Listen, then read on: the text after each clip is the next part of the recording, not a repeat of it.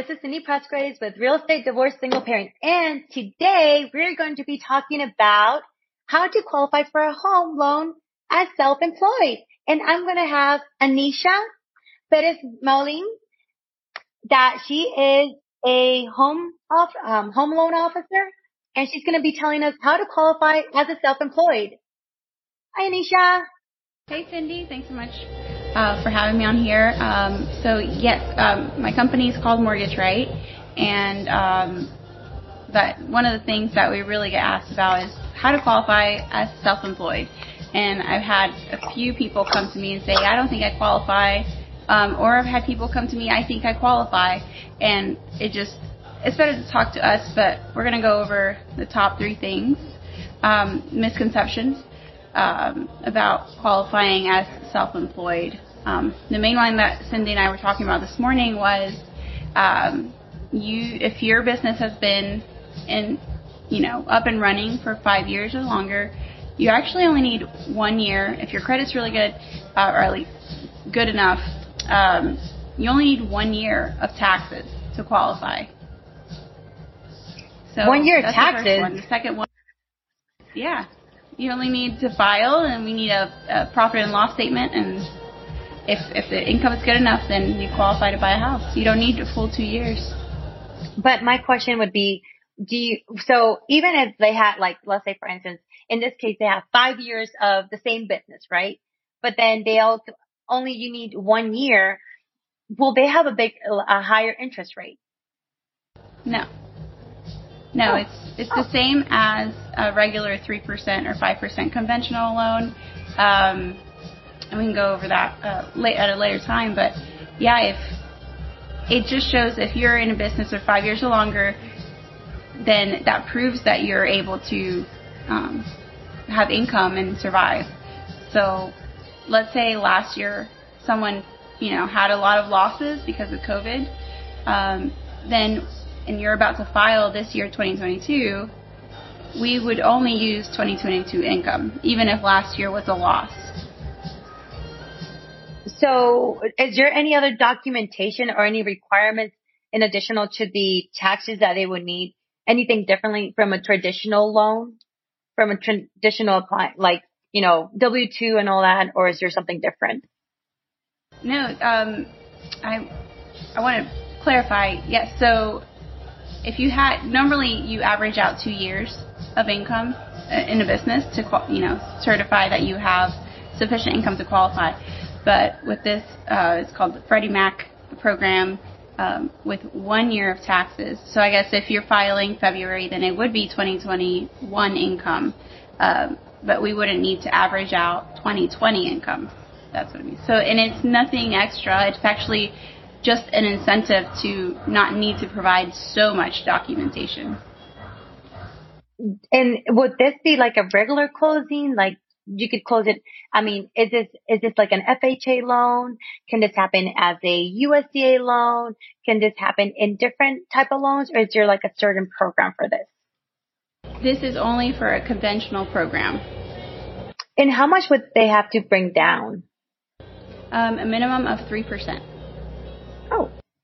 And is there, if they wanted to put more down, are they okay to put more down? Yes, they are. Yes, and the, the more they put down, the better. But yeah, if, if you only have the three percent for the down payment, um, then that's that's enough.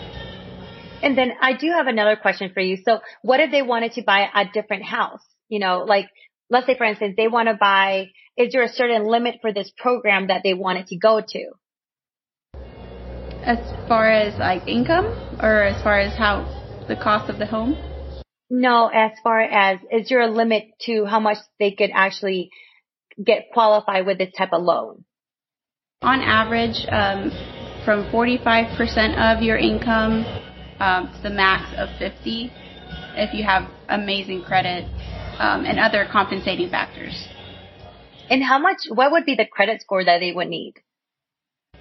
Um, I mean, technically it's a 620 to 640, but um, the ideal credit score would be around 720, 740. So it's a range, but yeah, minimum of 620.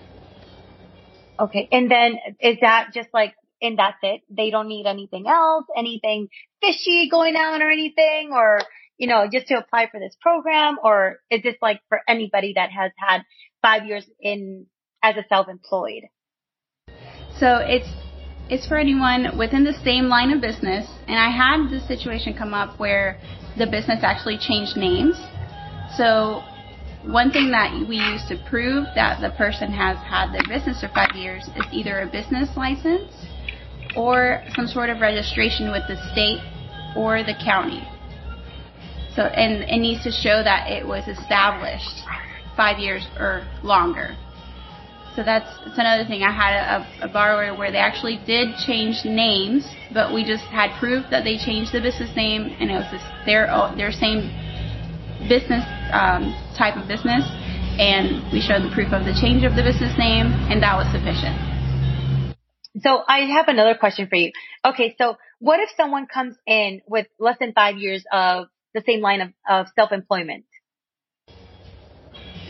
Yes. So if someone is 1099 and they file as a self-proprietor where they don't have a business name, it's just their name, that works as well. If they have been 1099 within the same line of work, even if they don't have a business name, what in turn we would need is a CPA letter from a from a licensed sort of CPA to for them to vouch to say, yes, they have been self-employed for five years. Oh, so then, okay, so that's great information to know because I didn't even know that. Um, in, so my question is, what if the person is, even if they didn't have a business and they, I mean, as long as they need a CPA letter. Now my other question would be, how would it be for someone starting a business that they've been probably one to three years? One, two, three years. So that's where we would average out two years of business income. Okay. So, oh, go ahead. No, yeah. It, I mean, that way it is established two years. It's either um, one year filed, and then, for example, the end of the year, and then year to date. And that all has to either project an increase in income or a stable income. Okay. And that's good to know. And what happens with the people that just write off everything? That's the hard part that I hate those phone calls because, um, you know, they make enough income to sustain and pay make, make payments on a mortgage, but the underwriter is only going to look at what they have filed with the IRS.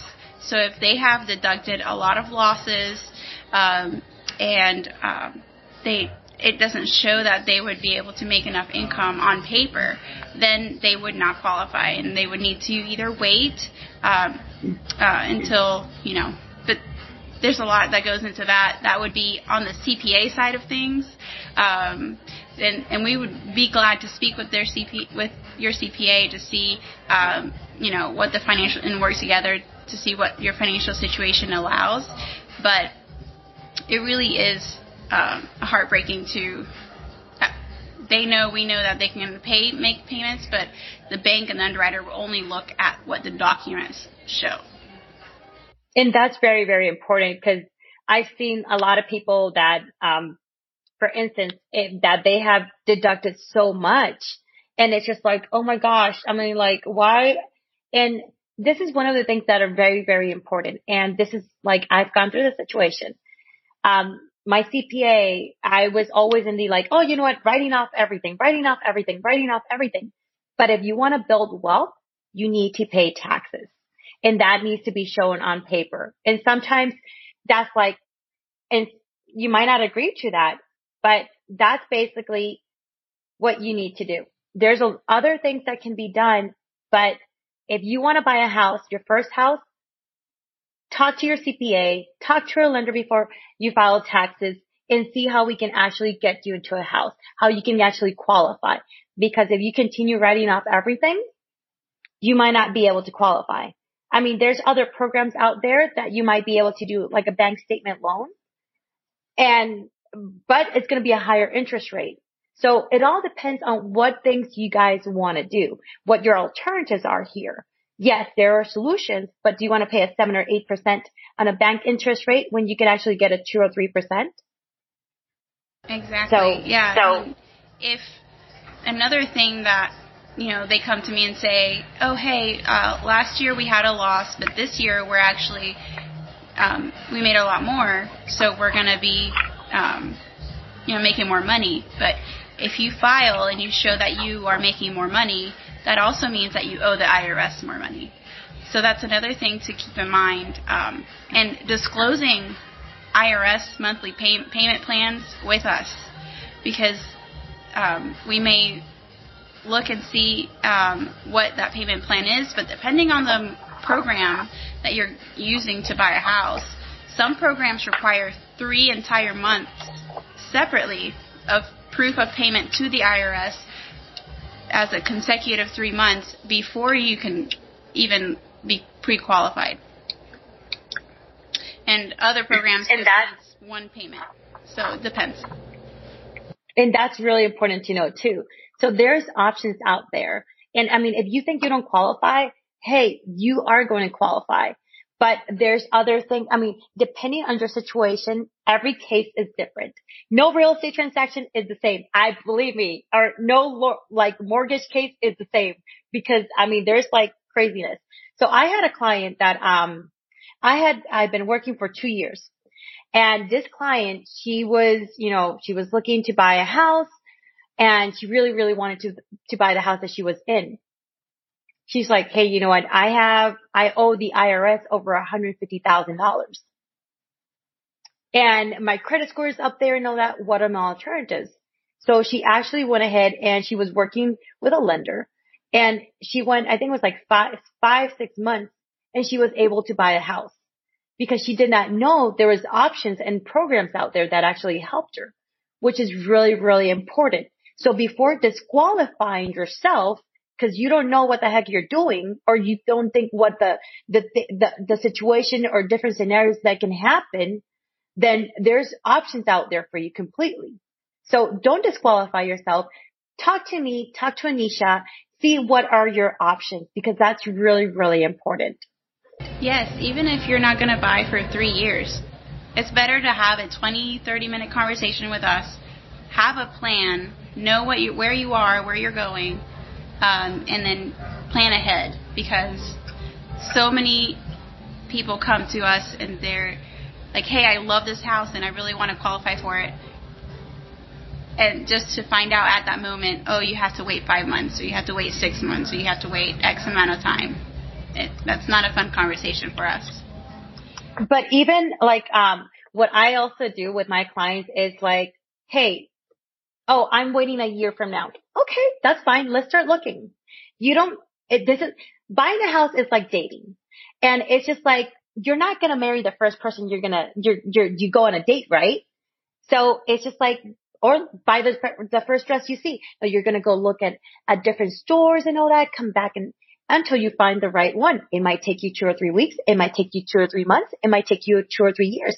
I've had clients that I've been working for two or three years, but I mean, I'm finally closing on them. There's two clients that I'm closing this year, finally, but it took us time. It took them to repair their credit. It took them to come up with the money. So there is a process for each and single one of them. Yes, and I love the clients. For example, if someone is renting an apartment. They just signed their lease, right? Normally, check with whoever you're renting from, but normally it's two months worth of rent uh, to break the lease. Uh, and I love the clients that are so open, you know, and ready that they're prepared and they're, they're they're looking even if they have this lease, and but they're not in a rush. They're not so desperate to find a house. They're not worried about being homeless, and they are looking with an agent for a year sometimes it does take that full year, but you know what? They it was a less stressful process. It was where they're find they're looking at homes throughout that time, and they have sometimes they don't even break the lease. They just have a whole month to move in too. So I mean, there's different ways of doing it other than I've had so many people come to me and say, "Hey, um, I'll find the house first, and then I'll talk to you." no, you don't You don't want to do that. It's just like, and this is one of the reasons I always like, I, so I'm a totally different agent. And I mean, by all means, you don't have to go with me. I'm just going to tell you the truth. And I, I like to, I like to ask you thorough questions. It's not about like, oh, what house do you want to look at today? No, no, no, no, no, no, no, no, no. All right. Are you married? Are you single? Are you going, what type of situation, financial situations are you going through? Because I need to be nosy because I need to know what I'm getting into. I need to know if you need some backup. I need to know if you need to sell other properties. I need to know if it, this is like a, a, a court ordered, um, situation.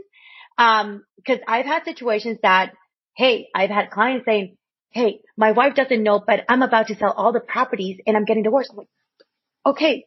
So we need to wait. I mean, and getting into divorce is a totally different situation. And if it's a death, um, if it's a, it's a probate, I mean, if someone passed away, then you know what? There's a year, there's a couple of months, depending on the situation. So it's about getting ready, but also knowing what your situation really is. So like I said, I mean, Anisha, I mean, Anisha is full of knowledge too, but I like to be nosy. So I want to make sure that you are in the right, in the right process, in the right, I'm actually guiding you in the right way. I mean, so yes, how much down payment do you have? I was talking to a couple a few, a few months ago and they're like, they're living with their parents, but they don't know, they don't, they qualify for a loan, but they don't have the down payment. Okay, so let's go ahead and let's do a savings plan. How much do you really want to for that house? You're gonna you're gonna have to bring three to how much? What is the closing cost percentage? How much would they actually have to bring to the table? Yeah, I mean closing costs average out from three to four percent, anywhere between there. Depending on property taxes, depending on the time of the year that they close, because sometimes we need more reserves in, in, in the escrow than other times of the year. So just talk with us and we'll let you know, like, this is how much you need, you'll need. And then, like, like you said, Cindy, have a savings plan. How much per month you need to save to get to that, to be ready. I mean, definitely. Look, I, um, I actually talked to my cousin and I've been working with my cousin for two years and she's like, okay, she, she had savings, but the, the amount of house that she was looking for, she needed a little bit more savings and we're closing next week. So, I mean, it, that actually helps. Yes. I mean, your two years. Yes. I mean, it's, I, and I compare this with relationships and marriage. It takes time to build a relationship. It takes time to get to know the house, what location you want to be at. I mean, sometimes you're like, oh wait, I want to go ahead and buy this house, but I don't have all what I need. Okay. So then let's just step up a little bit. Let's, let's step back and let's see what are our options. Yeah. And to bring it back to the self-employed part, why not talk to us way before you're ready? Right. Let's say you're only two years in your employ, in your self-employed business, three years. You still have a few years to go, but at least you have an idea. We, we team up with your CPA to make sure that it's a financially smart decision and and then that way, if you do owe anything to the IRS, you also know what to save up for that as well. And that way, it doesn't affect your debt to income ratio. And another thing that I would say, and this is up to you guys, whatever you guys want to do, but paying your taxes quarterly helps a lot. Because let's say, for instance, you have to pay fifty, sixty thousand dollars, you can actually break that into quarterly payments, which is better like at the end of the year, oh gosh, I have to pay sixty to seventy-five thousand dollars a year in taxes. So that's another alternative you can actually ask to your CPA. I'm no CPA. I'm not a lender. That's why I have Anisha here and I'm just a realtor. yeah. So, I mean, so how, how would they get a hold of us? You know, if um, they will have the information underneath it. I'll just put it on on the uh, because you'll find this on YouTube. You'll find this on on Boss Spotify. So your information is going to be all there. Just so if you guys have any questions on how to qualify more, and you guys have any comments or anything, please let us know. We would love to go ahead and um, answer those on our next uh, podcast. So this is Cindy Pressgraves. Anisha Perez Malden. And see you next time. Bye.